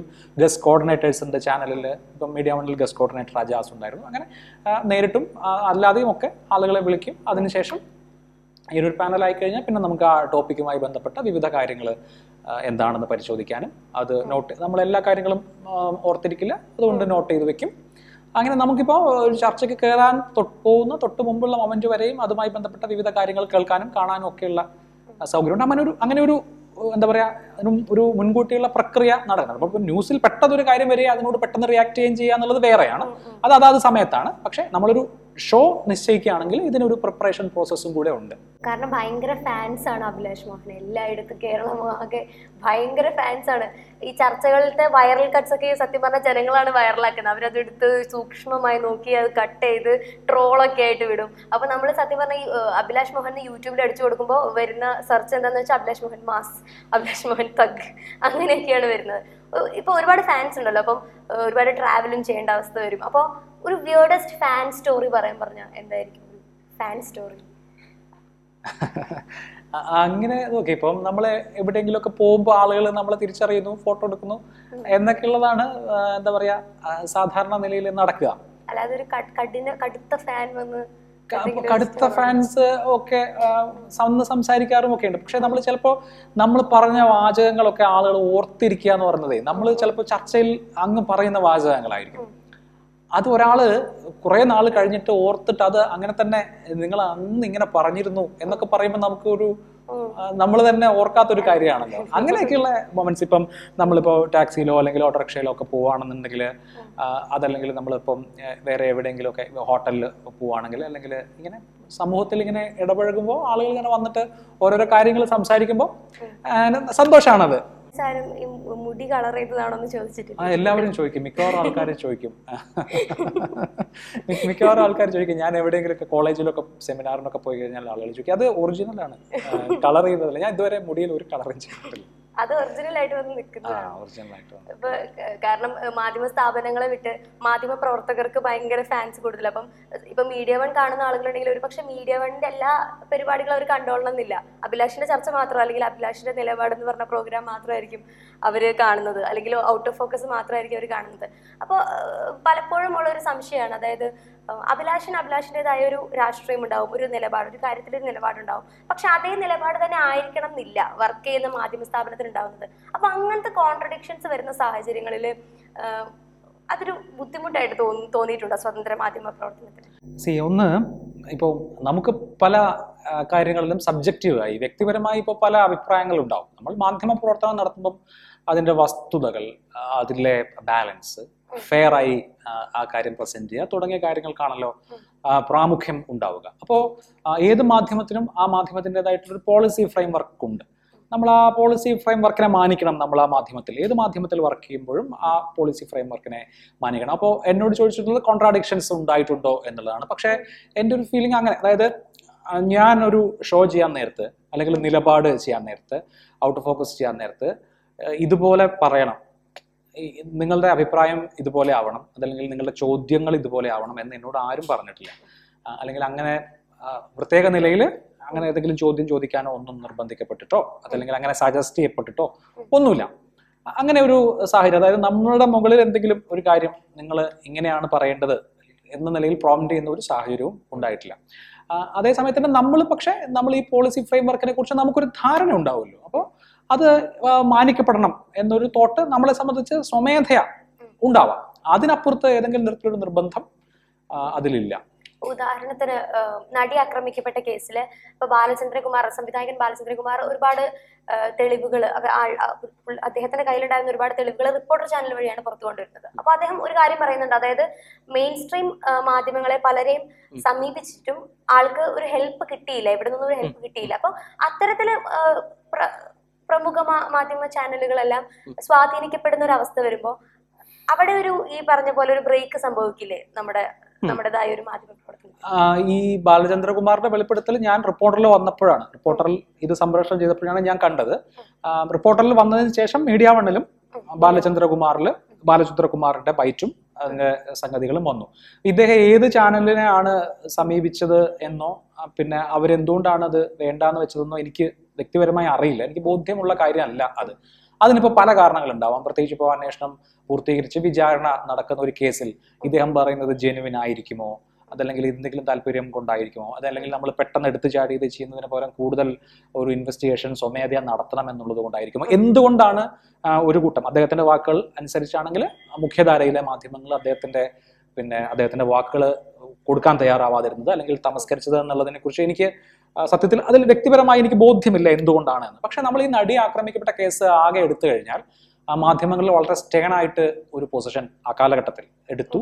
പിന്നെ ഇപ്പോഴും ഇപ്പോൾ ഈ കേസ് വീണ്ടും ചർച്ചയിലേക്ക് വരുമ്പോഴും എടുക്കുന്നുണ്ടെന്നാണ് എന്റെ ഒരു എന്റെ തോന്നൽ. അല്ലെങ്കിൽ ഞാൻ എന്റെ കാഴ്ചയിൽ എല്ലാവരും അക്കാര്യത്തിൽ സർവൈവർക്കൊപ്പമാണ്. മാധ്യമങ്ങൾ പൊതുവെ കേരളത്തിലെ മാധ്യമങ്ങൾ എടുക്കുന്ന ഒരു സമീപനം അങ്ങനെയാണ്. ആ കേസിൽ അങ്ങനെ തന്നെയാണ്. ഇനിയും ഉണ്ടാവുക കാരണം സി ഇപ്പം നമുക്ക് തന്നെ ഞാൻ ഇപ്പോൾ ആ കാലഘട്ടത്തിൽ ഡബ്ല്യു സി സിയുമായി ബന്ധപ്പെട്ട് ആയാലും അതല്ലെങ്കിൽ ഇതിന് ഇവരെ സർവൈവറെ പിന്തുണയ്ക്കുന്ന ആളുകളെ ബന്ധപ്പെട്ടിട്ടായാലും അവരും അവരുടെ ഏറ്റവും വലിയ ഹെൽപ്പ് എന്ന് പറയുന്നത് അല്ലെങ്കിൽ അവരുടെ ഏറ്റവും വലിയ ആശ്വാസം എന്ന് പറയുന്നത് മാധ്യമങ്ങളാണ്. ഇപ്പോൾ ഇപ്പൊ നാല് സ്ഥാപനങ്ങളിൽ ജോലി ചെയ്തിട്ടുണ്ടല്ലേ? കൈര Kairali India vision reporter media one.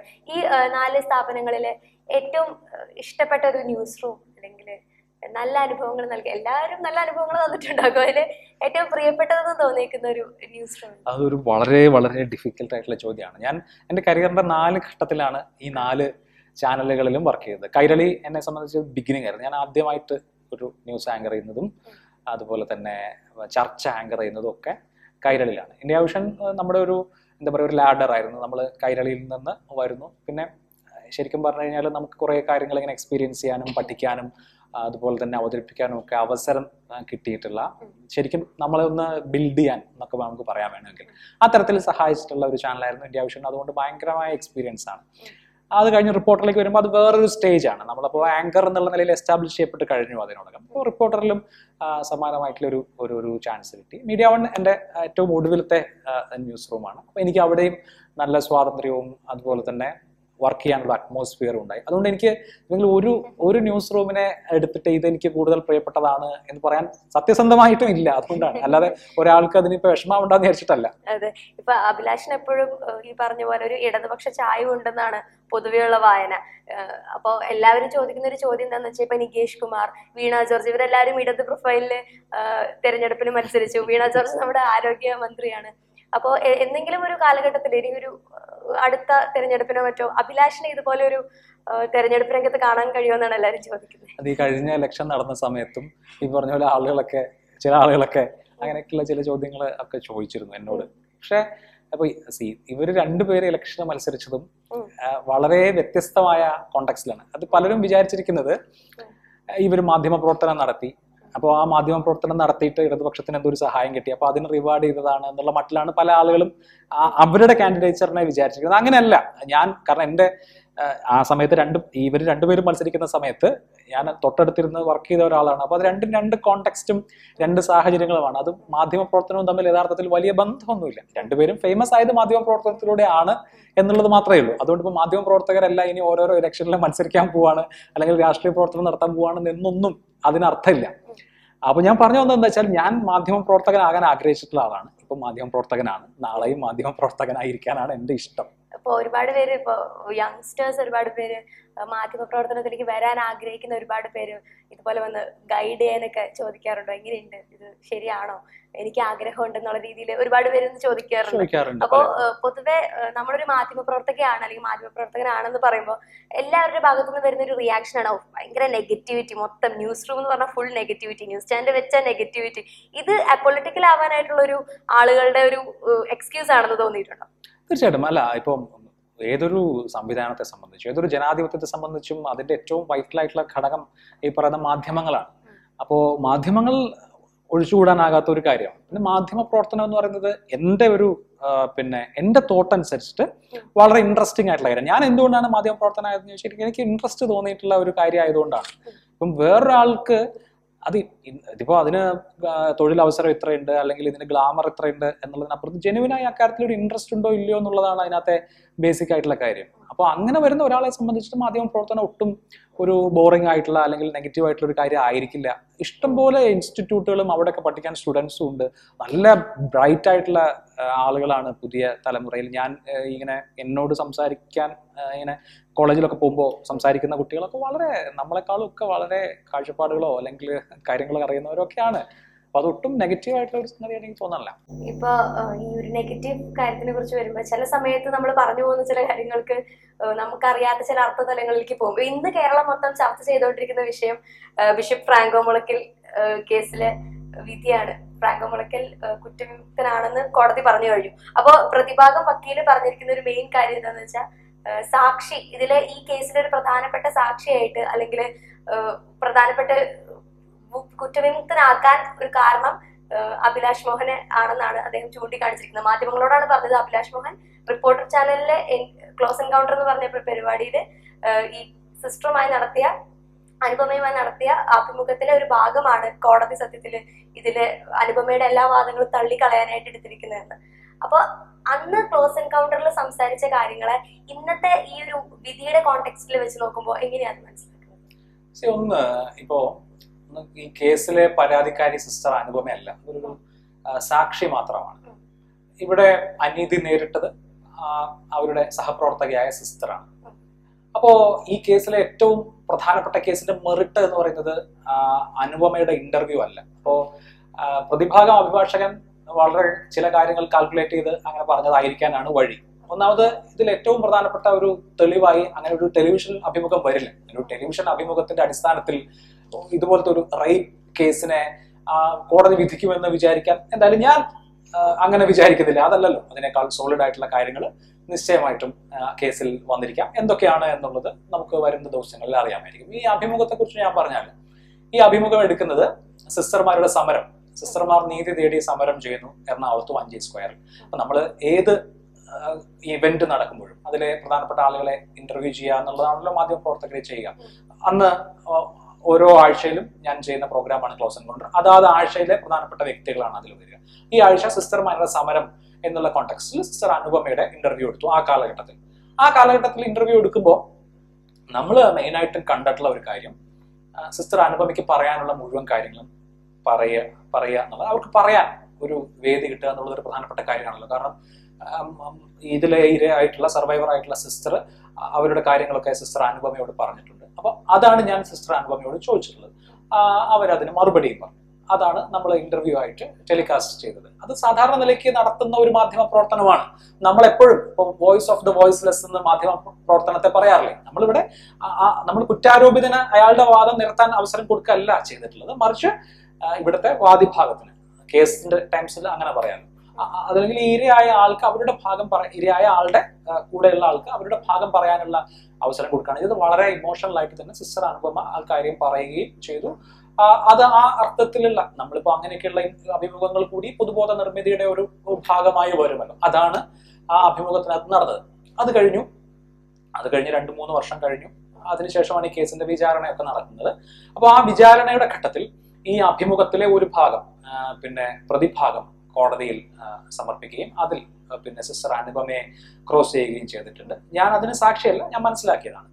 അപ്പോ അപ്പോ ആ- സമയത്തെ സാഹചര്യങ്ങളുടെ അടിസ്ഥാനത്തിൽ അപ്പോ പ്രതിഭാഗത്തിന്റെ ഈ ഇതിന്റെ അടിസ്ഥാനത്തിൽ കോടതി എനിക്ക് സമൻസ് അയച്ചു. അതായത് അപ്പൊ ഞാനത് ആ സമൻസ് കൈപ്പറ്റുകയും കോടതിയിൽ വിചാരണ കോടതിയിൽ കോട്ടയത്ത് ഹാജരാകുകയും ചെയ്തു. അപ്പോ രണ്ട് ഭാഗം അഭിഭാഷകരും എന്നോട് ചോദിച്ചത് ഇത് ജെനുവിൻ ആണോ? ഇത് ഫാബ്രിക്കേറ്റഡ് ആണോ? ഞാൻ ഇത് ജെനുവിൻ ആണോ എന്ന് പറഞ്ഞു. ഇതിൽ ഏതെങ്കിലും തരത്തിലുള്ള കൂട്ടിച്ചേർക്കലുകൾ നടത്തിയിട്ടുണ്ടോ നിങ്ങൾ? കൂട്ടിച്ചേർക്കലുകൾ നടത്തിയിട്ടില്ല. ഞാൻ പറഞ്ഞു കൂട്ടിച്ചേർക്കലുകൾ നടത്തിയിട്ടില്ല എന്ന് മാത്രമല്ല നമ്മൾ ഒരു അഭിമുഖത്തിൽ എന്തെങ്കിലും കൂട്ടിച്ചേർക്കലോ എന്തെങ്കിലും ഓമിഷൻസോ നടത്തിയിട്ടുണ്ടെങ്കിൽ അത് ഫോറൻസിക് പരിശോധനയിലൂടെ അത് വ്യക്തമാവും. അത് അതൊക്കെ നമുക്ക് എല്ലാവർക്കും അറിയാവുന്ന കാര്യമാണ് അപ്പൊ കോടതി അങ്ങനെ ഒരു വലിയൊരു പ്രോസസ്സ് അവിടെ നടന്നിട്ടില്ല. കാരണം കോടതി എന്നോട് കോടതിയിൽ രണ്ട് അഭിഭാഷകരും ഈ കാര്യം ചോദിച്ചു. അഭിമുഖം ജനുവൻ ആണോ അത് ഫാബ്രിക്കേഷൻ നടത്തിയിട്ടുണ്ടോ? ഇതിന്റെ എഡിറ്റിംഗ് എന്ന് പറഞ്ഞാൽ എന്താണ്? തുടങ്ങിയ കാര്യങ്ങൾ. ആ കാര്യത്തിൽ മാത്രമേ ഞാൻ ഉത്തരം പറഞ്ഞിട്ടുള്ളൂ. അതല്ലാതെ ഈ കേസിന്റെ മെറിറ്റുമായി ബന്ധപ്പെട്ട ഒരു കാര്യവും എന്നോട് കേസിന്റെ മെറിറ്റുമായി ബന്ധപ്പെട്ട ചോദ്യം നമ്മുടെ വാദിഭാഗം അഭിഭാഷകൻ അവസാനം ചോദിച്ചത് സിസ്റ്റർ അനുപമ പറഞ്ഞ കാര്യങ്ങളെല്ലാം ശരിയാണ് എന്ന് നിങ്ങൾക്ക് തോന്നുന്നുണ്ടോ? എന്ന് ചോദിച്ചാൽ ഞാൻ എസ് എന്നാണ് ഉത്തരം പറഞ്ഞത്. അപ്പോൾ അതിനെ പ്രതിഭാഗം ഒബ്ജക്ട് ചെയ്തു. അങ്ങനെയുള്ള തോന്നൽ കോടതി മുൻപാകെ പറയേണ്ട കാര്യമില്ല. അല്ലെങ്കിൽ അത് അപ്പോൾ ജഡ്ജ് ചെയ്യും ദാറ്റ്സ് ഇറലവന്റ് എന്ന് പറഞ്ഞു. അങ്ങനെയാണ് എന്റെ അവസ്ഥ. ഞാൻ നേരിട്ട് അവസാനത്തെ ക്വസ്റ്റ്യൻ അനുപമ പറഞ്ഞ എല്ലാ കാര്യങ്ങളും ഇങ്ങനെ ജനുവിനാണ് ഉള്ളതാണ് സത്യമാണെന്ന് നിങ്ങൾക്ക് തോന്നുന്നുള്ളൂ ഞാൻ ഉണ്ട് അങ്ങനെ തോന്നുന്നുണ്ട് എന്നാണ് മറുപടി പറഞ്ഞത്. ആ മറുപടി റിലവൻസ് ഉള്ളതല്ല എന്ന് കോടതി. തന്നെ പറഞ്ഞു. കാരണം സി ഞാൻ ഈ കേസിന്റെ മെറിറ്റുമായി ബന്ധപ്പെട്ട കാര്യങ്ങളല്ല. മറിച്ച് അനുപമയുടെ ഇന്റർവ്യൂ അത് ഉള്ളതാണോ അല്ലയോ? അതിലെന്തെങ്കിലും മാറ്റം വരുത്തിയിട്ടുണ്ടോ ഇല്ലയോ? ഇത് മാത്രമാണ് ഞാൻ അഭിമുഖീകരിച്ച ചോദ്യം. ഞാൻ അതിന് കൃത്യമായ ഉത്തരം പറഞ്ഞു. അതവിടെ കഴിഞ്ഞു. അതിനുശേഷം ഈ കോടതിയിൽ കേസിലെ വിധി വരുമ്പോഴാണ് ഇങ്ങനെ ഈ അഭിമുഖമാണ് ഇതിൽ നിർണായകമായത് എന്ന ഒരു പരാമർശം പ്രതിഭാഗത്തിൽ നിന്ന് വരുന്നത്. ഇതിലും ഇതിൽ മനസ്സിലാക്കേണ്ട വേറൊരു കാര്യം കൂടിയുണ്ട്. വേറൊരു കാര്യം എന്ന് പറഞ്ഞാൽ ഇപ്പം ഈ കേസിലെ വിചാരണ കഴിഞ്ഞു. വിചാരണ കഴിഞ്ഞ ശേഷം ഞാൻ മടങ്ങി. ഞാൻ മടങ്ങിയ ശേഷം ഈ സിസ്റ്റർമാർക്ക് വേണ്ടി കേസ് സിസ്റ്റർമാർക്ക് വേണ്ടി കേസ് നടത്തുന്നത് ഒരു ഒരു എന്താ പറയാ സഭയിൽ തന്നെ ഉള്ള ഒരു ന്യൂനപക്ഷം എന്നൊക്കെ നമുക്ക് പറയാവുന്ന ഒരു കൂട്ടം ആളുകളാണ്. അവരുടെ അവരുടെ കൂടിയൊക്കെ ശ്രമഫലമായിട്ടാണ് ഇങ്ങനെ സേവ് അവർ സിസ്റ്റേഴ്സ് എന്നൊരു കമ്മിറ്റി ഉണ്ടാവുകയും ഇവർക്ക് സോളിഡാരിറ്റി വരികയും പിന്തുണ വരികയൊക്കെ ചെയ്തത്. അപ്പോൾ അതിലെ പ്രധാനപ്പെട്ട വ്യക്തി ഷൈജു ആന്റണി ഷൈജു ആന്റണിയാണ് സിസ്റ്റർമാർക്ക് വേണ്ടി നിരന്തരമായ പോരാട്ടം നടത്തിയ ആൾ. അത് എന്നെ ഫോണിൽ വിളിച്ചു. അപ്പോൾ ഷൈജു ആന്റണി എന്റെ അടുത്ത് പറഞ്ഞു പ്രോസിക്യൂട്ടർ വിളിച്ചിരുന്നു. അതായത് വാദിഭാഗം പ്രോസിക്യൂട്ടർ വിളിച്ചിരുന്നു. ഈ വിചാരണയുടെ കോടതിയിലുണ്ടായ കാര്യം എന്നോട് പറഞ്ഞു. പിന്നെ എല്ലാ കാര്യങ്ങളും അഭിലാഷ് വളരെ കൃത്യമായി തന്നെ കോടതി മുമ്പാകെ പറഞ്ഞു എന്നുള്ളത് സന്തോഷകരമാണ്. ഞങ്ങൾ ഹാപ്പിയാണ് അതിൽ എന്നാണ് പറഞ്ഞത്. അപ്പൊ അങ്ങനെ ഒരു കാര്യത്തിനെയാണ് ഇപ്പൊ ഇത് എന്താ ഞാൻ എടുത്ത ഇന്റർവ്യൂ ആണ് ഇത്. ആണ് അത് പിന്നെ എങ്ങനെ അത് വന്നു എന്നുള്ളത് എനിക്കറിയില്ല. ഇനി അത് ഒരു പക്ഷേ മാധ്യമങ്ങളെ ആകെ മാധ്യമങ്ങൾ ഈ കേസിൽ ഇപ്പം ഞാൻ ആ കാലഘട്ടത്തിൽ ചെയ്തിട്ടുള്ള മുഴുവൻ ചർച്ചകളും പബ്ലിക് ഡൊമൈനിലുണ്ട്. യൂട്യൂബിൽ ആർക്കും കാണാം. ആ സമയത്ത് നടത്തിയിട്ടുള്ള മുഴുവൻ ഇന്റർവ്യൂസും യൂട്യൂബിലുണ്ട്. ആർക്കും കാണാം. ഈ ഇപ്പോ അഭിമുഖ ഈ പറഞ്ഞ കോടതി വന്ന അഭിമുഖമാവട്ടെ ആ കാലത്ത് നടത്തിയിട്ടുള്ള ചർച്ചകളാവട്ടെ നമ്മൾ മാധ്യമ പ്രവർത്തകർ എപ്പോഴും ഒരു ഒരു ഇങ്ങനെ ഒരു പ്രശ്നം വന്നാൽ എപ്പോഴും സർവൈവറുടെ പക്ഷത്തായിരിക്കുമല്ലോ നിൽക്കുക. ഏത് ഇപ്പൊ നടി ആക്രമിച്ച കേസായാലും ആ, ഈ ഫ്രാങ്കോ മുളക്കലിന്റെ കേസായാലും സൂര്യനെന്റെ കേസായാലും ഏത് കേസായാലും നമ്മൾ സ്വാഭാവികമായി നിൽക്കുക സർവൈവറുടെ പക്ഷത്താണ്. അങ്ങനെ തന്നെയാണ് ചെയ്തിട്ട്. അതിപ്പോ ആർക്കും എപ്പോ വേണമെങ്കിലും ചെക്ക് ചെയ്യാവുന്ന ഒരു കാര്യമാണല്ലോ. പബ്ലിക് ഡൊമൈനിലുണ്ട് അപ്പൊ അങ്ങനെയുള്ള ഒരു കാര്യത്തെ ഇപ്പൊ ഇങ്ങനെ അവതരിപ്പിച്ചിരിക്കുകയാണ്. അതിന് എന്തെങ്കിലും ലക്ഷ്യം ഉണ്ടാവും? കാരണം നിങ്ങൾ മാധ്യമങ്ങൾ തന്നെ കൊണ്ടുവന്ന ഒരു കാര്യം പൊളിഞ്ഞത്. പിന്നെ മാധ്യമ ഇന്റർവ്യൂ വഴിയാണെന്നൊക്കെ ഉള്ള ഒരു നറേറ്റീവ് ഉണ്ടാക്കാനുള്ള ശ്രമമായിരിക്കും അതെന്നാണ് ഞാൻ വിചാരിക്കുന്നത്. പക്ഷെ എന്തായാലും ഇതാ ഇപ്പോ സത്യം ജനങ്ങളുടെ മുമ്പിലുണ്ടല്ലോ. ഇതാണ് നടന്ന കാര്യം ഇതാണ്. പിന്നെ ഈ കേസിന്റെ മെറിറ്റുമായി ബന്ധപ്പെട്ട കാര്യങ്ങൾ എനിക്ക് സത്യസന്ധമായി പറഞ്ഞാൽ അറിയില്ല. ഇത് മാധ്യമങ്ങളുടെ വായടപ്പിക്കാൻ വേണ്ടി പറഞ്ഞൊരു കാര്യം. ആയിരിക്കാം ആയിരിക്കാം. ഇത് ഒരു മാധ്യമ പ്രവർത്തകൻ എന്ന രീതിയിൽ ഈ ഒരു ഈ വിധിയെ എങ്ങനെയാണ് നോക്കിക്കാണുന്നത്? ഇവിടെ നീതി ശരിക്കും നടപ്പിലായെന്ന് തോന്നുന്നു. ഇപ്പൊ പല കേസുകളെ സംബന്ധിച്ചും നമുക്ക് വ്യക്തിപരമായി എന്താ പറയാ വിഷമം തോന്നുന്ന വിധികളാണ് ഉണ്ടാവാറ് ഇപ്പൊ സൂര്യനെല്ലി കേസ് ഫോർ എക്സാമ്പിൾ. അങ്ങനെ ഇപ്പൊ ഈ കേസിനെ സംബന്ധിച്ച് എന്നോട് വ്യക്തിപരമായി എന്താണ് ഈ വിധി കേട്ടപ്പോൾ തോന്നിയത്? ഫസ്റ്റ് എന്താ തോന്നി വെച്ചാൽ ഈ കേസിൽ വെറുതെ വിട്ടു എന്നുള്ളത് ഒരു ഷോക്കാണ്. നമ്മളിപ്പോ ഈ ഈ കേസ് ഫോളോ ചെയ്ത ആരെ സംബന്ധിച്ചും അതൊരു ഷോക്ക് ആയിരിക്കുമല്ലോ മാധ്യമ പ്രവർത്തകർ എന്നല്ല പെട്ടെന്നൊരു ഷോക്കാണ്. അപ്പൊ അതിനുശേഷമാണ് നമ്മൾ ബാക്കി കാര്യങ്ങൾ അറിയുന്നത്. അപ്പോ എന്ത് അപ്പൊ വ്യക്തിപര നമ്മുടെ കോടതികൾ തെളിവ് കോടതികളാണ്. കോടതി മുൻപാകെ വരുന്ന തെളിവുകളുടെ അടിസ്ഥാനത്തിലാണ് കോടതികൾ പിന്നെ കാര്യങ്ങളെ കാണുക. കോടതി അങ്ങനെ ഒരു കൺക്ലൂഷനിൽ എത്തണമെങ്കിൽ കോടതിക്ക് അതിന്റെതായ കാരണങ്ങളുണ്ടാവും. അതെന്താണെന്ന് ഞാൻ പരിശോധിച്ചിട്ടില്ല. അതുകൊണ്ട് എനിക്കത് അറിയില്ല പക്ഷെ എന്ത് തോന്നി വെച്ചാൽ പെട്ടെന്ന് ഷോക്ക്ഡായി പിന്നെ നമുക്ക് നമ്മളൊക്കെ ഫോളോ ചെയ്ത് അല്ലെങ്കിൽ നമ്മളൊക്കെ സപ്പോർട്ട് ചെയ്തിട്ട് ഒരു സംഭവത്തിൽ പ്രതി കുറ്റക്കാരനല്ല എന്ന് കോടതി വിധിക്കുമ്പോൾ ഒരു നിരാശയാണ് ഏത് മനുഷ്യനെ പോലെയും എനിക്കും ആ- കാര്യത്തിൽ ഉണ്ടായിട്ടുള്ളത്. പിന്നെ അതിന്റെ ബാക്കി വിശദാംശങ്ങൾ എന്താണ് എങ്ങനെയാണ് എന്നൊക്കെ മനസ്സിലാക്കിയാൽ മാത്രമേ മറ്റ് കാര്യങ്ങൾ എന്താണെന്ന് നമുക്ക് പറയാൻ പറ്റൂ. അതിനു മുമ്പ് നമ്മൾ ഒരു കോടതി വിധിയെ കുറിച്ച് ഒരു വല്ലാത്ത നിലയ്ക്ക് ഒരു കമന്റ് ചെയ്യുക എന്നുള്ളത് പ്രയാസമാണല്ലോ. ഇപ്പൊ പൊതുവെ കോടതി വിധി വരുന്ന ഇപ്പൊ ഏതൊരു കേസിലും കോടതി വിധി വരുന്നതിന് മുന്നുള്ള മാധ്യമ വിചാരണ ആ കേസിനെ പ്രതികൂലമായി ബാധിക്കുന്നു എന്നൊരു വിമർശനം വരുന്നുണ്ട്. അപ്പൊ ഈ ഇത് ഒരു വലിയ വലിയ തുറപ്പിച്ചീട്ടായിരിക്കും അങ്ങനെ പറയുന്നവരെ സംബന്ധിച്ചിടത്തോളം. അതിനെ കുറിച്ച് എന്താ പറയുന്നത്? മാധ്യമ വിചാരണ ഒരു ശരിയല്ലാത്ത കാര്യമാണോ? മാധ്യമ വിചാരണ ശരിയല്ലാത്ത കാര്യമാണ്. കാരണം മാധ്യമങ്ങൾ മാധ്യമങ്ങളുടെ മുമ്പിലുള്ള ഫാക്ട്സ് വെച്ചിട്ടായിരിക്കും പിന്നെ പറയാം. ഇപ്പൊ നമ്മളിപ്പോ ഈ കേസിനകത്ത് തന്നെ ഒരു ഭാഗത്തേക്ക് കേൾക്കുന്നു. ഇപ്പൊ ഞാൻ അനുപമയുടെ ഇന്റർവ്യൂ എടുക്കുമ്പോൾ അനുപമയെ കേൾക്കുന്നുള്ളൂ. മറ്റേ ആളെ കേൾക്കുന്നില്ല. കോടതി എന്ന് പറയുന്നത് രണ്ട് ഭാഗത്തേക്ക് കേൾക്കുന്ന ഒരു സംവിധാനമാണ്. അപ്പോ നമ്മൾ പലപ്പോഴും ഏത് മാധ്യമമായിക്കോട്ടെ പല ജഡ്ജ്മെന്റുകളിൽ എത്താറുണ്ട് പല കാര്യത്തിലും. അത് പലപ്പോഴും ഒന്ന് ഗുണകരമല്ലാത്ത ഫലങ്ങൾ ഉണ്ടാക്കാം. യഥാർത്ഥത്തിലുള്ള സത്യം ഒരുപക്ഷെ മറ്റെന്തെങ്കിലും. അപ്പൊ ഇങ്ങനെയൊക്കെയുള്ള ഞാൻ ജനറലി പറയാം. അപ്പോൾ ഈ കേസിനെ സംബന്ധിച്ച് നോക്കുമ്പോൾ ഇപ്പോ ഈ സി ഇപ്പോൾ ഈ അഡ്വക്കേറ്റ് പറഞ്ഞതുപോലെ തന്നെയാണോ കാര്യങ്ങൾ എനിക്ക് അറിയില്ല എന്നാൽ പോലും ഒരുപക്ഷെ മാധ്യമങ്ങൾക്ക് കൊടുക്കുന്ന അഭിമുഖം പോലും യൂസ് ചെയ്തേക്കാം. അല്ലെങ്കിൽ അത് ഇത്തരത്തിൽ ഒരു കച്ചിത്തുരുമ്പായി ഉപയോഗിച്ചേക്കാം. എന്നൊരു തോട്ട് സ്വാഭാവികമായി ഇനിയുള്ള കേസുകളിൽ വരാമല്ലോ. മീഡിയ ട്രയൽ ഇപ്പൊ നമ്മളിപ്പോ ഈ സുശാന്ത് സിംഗിന്റെ കേസിലൊക്കെ നാഷണൽ ടി വിയിൽ കണ്ടിട്ടുണ്ട്. അല്ലെങ്കിൽ നമ്മുടെ നാട്ടിലും പല കേസുകൾ കണ്ടിട്ടുണ്ട്. അന്വേഷണം നടന്നുകൊണ്ടിരിക്കുന്ന കേസുകളിൽ തന്നെ. അത് ഗുണകരമാണ് എന്ന് എനിക്ക് തോന്നിയിട്ടില്ല. ഇവിടെ പക്ഷേ ഈ കോണ്ടെക്സ്റ്റിൽ ഈ പറഞ്ഞതുപോലെ തന്നെ എന്ന് പറഞ്ഞാൽ ഈ ഒരു കേസുമായി ബന്ധപ്പെട്ട് നിൽക്കുന്ന സാക്ഷികൾ അല്ലെങ്കിൽ അതിലെ സർവൈവേഴ്സ് അല്ലെങ്കിൽ അതിലെ കക്ഷികളൊക്കെ മാധ്യമങ്ങളോട് സംസാരിക്കുമ്പോൾ ചിലപ്പോൾ അതും അവർക്കെതിരെ ഉപയോഗിക്കപ്പെട്ടേക്കാം എന്നൊരു ഒരു ഒരു നിലയിൽ വേണമെങ്കിൽ നമുക്ക് അതിനെ കാണാം. പക്ഷെ ചിലർക്കൊക്കെ ഇപ്പൊ പൊതുവെ ജനങ്ങൾക്ക് ഈ പറഞ്ഞ പോലെ കോടതി വിധി അല്ലെങ്കിൽ അത്തരത്തിലുള്ള സംവിധാനങ്ങളിൽ നിന്ന് നീതി ലഭിക്കാതെ വരുന്ന സാഹചര്യങ്ങളിൽ മാധ്യമ വിചാരണയെങ്കിലും വേണം എന്ന് തോന്നുന്ന സാഹചര്യം ഉണ്ടാകും സി നമുക്ക് അപ്പൊ അങ്ങനെയൊക്കെയുള്ള ഇപ്പം ആളുകൾക്ക് പലതരത്തിലുള്ള ചിന്തകളുണ്ടാവും. അവനെ കൊല്ലു എന്ന് ആർത്തു വിളിക്കുന്ന വലിയൊരു മോബ് നമുക്ക് ചുറ്റും കാണാൻ പറ്റും. പക്ഷെ നമ്മളതൊരു ജുഡീഷ്യൽ വ്യവസ്ഥയുള്ള ഒരു രാജ്യമാണ്. ഇപ്പം ഇപ്പൊ വിചാരണ കോടതി അതിന് കഴിഞ്ഞ ഹൈക്കോടതി അതിന് കഴിഞ്ഞാൽ സുപ്രീം കോടതി. അങ്ങനെ ഒരു ജുഡീഷ്യൽ സ്ക്രൂട്ടണിക്ക് സംവിധാനമുള്ള കൂറ്റാന്വേഷണ സംവിധാനമുള്ള നിയമ നീതിന്യായ വ്യവസ്ഥ ഉള്ള ഒരു രാജ്യമാണ്. അപ്പോൾ ആ രാജ്യത്തെ സംബന്ധിച്ച് ഈ പറഞ്ഞതുപോലെ നമ്മൾ ഈ ജനങ്ങളുടെ ആഗ്രഹ ചിന്തകളെയും അവരുടെ വികാരങ്ങളെയും ഒക്കെ ശമിപ്പിക്കുക എന്നുള്ളത് അല്ലെങ്കിൽ അതിനൊത്ത് പെരുമാറുക എന്നുള്ളത് ഒരു ലക്ഷ്യമായി എടുക്കാൻ പാടില്ല എന്നുള്ളതാണ് എനിക്ക് തോന്നുന്നത് ആ കാര്യത്തിൽ ഈ മാധ്യമങ്ങളിൽ ന്യൂസ് പറഞ്ഞാൽ മതി. വ്യൂസ് പറയണ്ട. എന്ന് സുപ്രീം കോടതി അടക്കം ഒരു പരാമർശം നടത്തിയിട്ടുണ്ട്. അത് പൊതുവെ ഒരുപാട് പേര് പറയുന്ന കാര്യമാണ്. നിങ്ങൾ ന്യൂസ് പറഞ്ഞാൽ മതി. നിങ്ങൾ നിങ്ങളുടെ വ്യൂസ് പറയാൻ നിൽക്കണ്ടെന്ന്. അതിനെ കുറിച്ച് എന്താ തോന്നുന്നത്? മാധ്യമങ്ങൾ അവരുടെ വ്യൂസ് പറയാം നിശ്ചയമായും. അതായത് ഇപ്പോൾ ന്യൂസും വ്യൂസും തമ്മിൽ ഇടകലരാതിരുന്നാൽ മതി. ന്യൂസ് പറയുമ്പോൾ ന്യൂസ് പറയുക. മാധ്യമങ്ങൾക്ക് വ്യൂസ് പറയാൻ പറ്റുന്ന ധാരാളം പരിപാടികൾ. ഏത് മാധ്യമത്തെ സംബന്ധിച്ചായാലും ഉണ്ട്. പത്രത്തിൽ എഡിറ്റോറിയൽ ഉണ്ട് ടെലിവിഷനിൽ എഡിറ്റോറിയൽ പ്രോഗ്രാംസ് ധാരാളമുണ്ട് ഈ ചർച്ചകളൊക്കെ ഒരു അർത്ഥത്തിൽ ഒരു എഡിറ്റോറിയൽ സ്വഭാവമുള്ള പ്രോഗ്രാംസ് ആണ്. അപ്പോൾ അഭിപ്രായം പറയാനുള്ള സ്വാതന്ത്ര്യം ഈ രാജ്യത്തുള്ള എല്ലാ പൗരന്മാർക്കും ഉണ്ടല്ലോ മാധ്യമങ്ങൾക്കുണ്ട്. ഓരോ പൊസിഷൻസ് എടുക്കാനുള്ള സ്വാതന്ത്ര്യമുണ്ട്. നമ്മൾ വളരെ ഡിവിസീവ് ആയിട്ടുള്ള ഒരു ടൈമിൽ ജീവിക്കുമ്പോൾ അബ്സല്യൂട്ട്ലി ന്യൂട്രൽ ആവണം എന്നൊന്നും പറയുന്നത് തന്നെ യുക്തിയില്ലാത്ത കാര്യമാണ്. അതുകൊണ്ട് മാധ്യമങ്ങൾക്ക് നിലപാടുകൾ ഉണ്ടാവണം. നിലപാടുകൾ ഉണ്ടാകാതിരിക്കണം എന്നല്ല ഞാൻ പറയുക. നിലപാടുകൾ ഉണ്ടാവണം എന്നാണ്. ഏതായാലും ഒരുപാട് നന്ദി. ഇത്രയും നേരം നമ്മുടെ സമയം ചെലവഴിച്ചതിന്. Thank you thank you